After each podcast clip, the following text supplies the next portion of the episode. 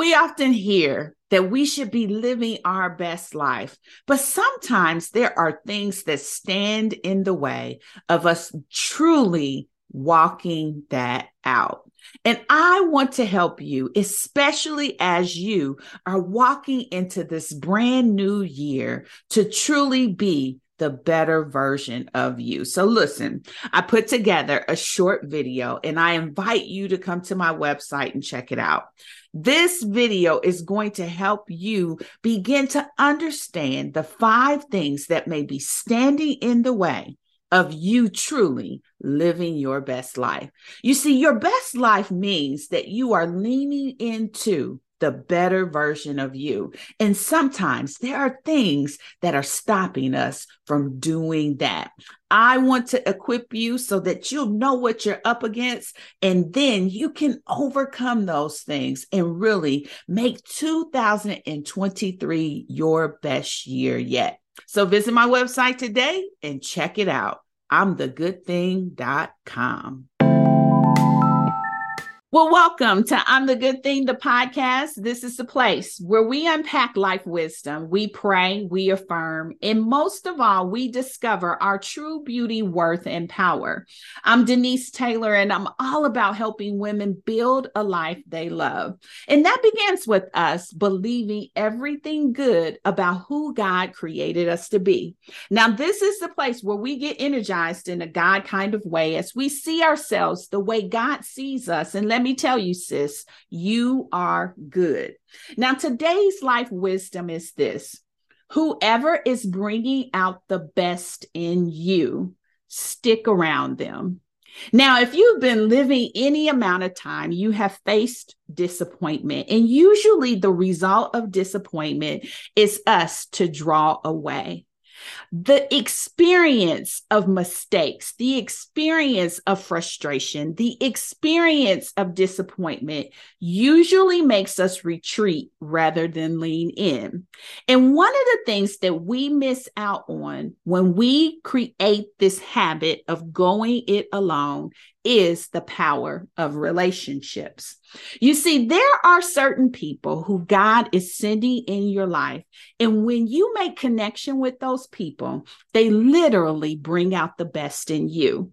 I have recently discovered this notion that I believe is a game changer. It's called the power of proximity. I believe that you can begin to forge relationships with people, and that very relationship will revolutionize your life. And when you begin to lean into that relationship, you will ignite power. It's almost like the Wonder Twins. You'll ignite a power that will ricochet into such success in your own life. You see, one of the things I say often, and I believe it to be true, I've proven it in my own life and I've proven it in the lives of those I mentor, is this Partnership accelerates progress, but strategic relationships will always accelerate our success.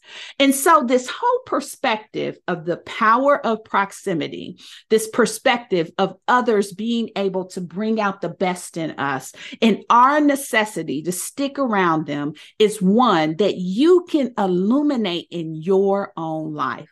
But what it will call for you to do is to get past this perspective of going it alone. And you see, I know a lot about that. I thought I could just continue to have success and accomplishments on my own. But what I want you to know is over the last few years, as I have opened myself up for relationships, my life has changed. And I just want to share with you five reasonable expectations you can have when you really lean into the power of proximity. The first thing you can expect is accountability. And some people think that's a bad word. But the thing about accountability is it will help you to rise up, it will help you to step up your game. Being held accountable is not a bad thing. It's in fact how you can achieve your goals. It's how you can begin to make your mark. It is how you can begin to hold your course. And when you forge the right relationships, accountability should absolutely be a part of that. The second thing that you can expect is connection. And that connection is something that you will begin to feel fulfillment from. When you've got right relationships in your life, that connection will light you up. It will empower you. It will inspire you. It will encourage you. And that is the power that gets unleashed when you make connection. The next thing you can expect is value. It will become something that you treasure. It will become something that you prize. It will become something that you honor and esteem. Its value will become so important to you that you'll refuse to allow anything to stand in the way. You'll also have the benefit of correction. And some people may be a little apprehensive of that. But the thing about correction is that's what happens when there's molding and shaping. We get corrections from sermons. We get correction from accountability. We get correction from guidance. All of it is with the intention of helping you step up your game and really lean into the better version of you. And the final thing you can expect when you are in good proximity to people who bring out the best in you is support. You see, one of the things that is so true is we are not intended to go it alone. When God created us, he created us with relationship in mind. And so the support that we feel is something that allows us to know we can keep going. And so here's the thing I want you to make a commitment to yourself, to lean into the relationships that bring out the best in you. You deserve to feel that support. You deserve to feel that connection. You deserve to understand the value of relationship. Thanks for connecting with me today. If this was a help to you, by all means, apply what stood out most to your life. If you loved it, subscribe so you can meet me here next time. And if you were moved, then share this with someone else.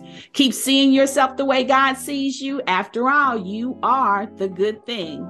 And visit my website, imthegoodthing.com, for all sorts of good stuff. And I'll see you next time.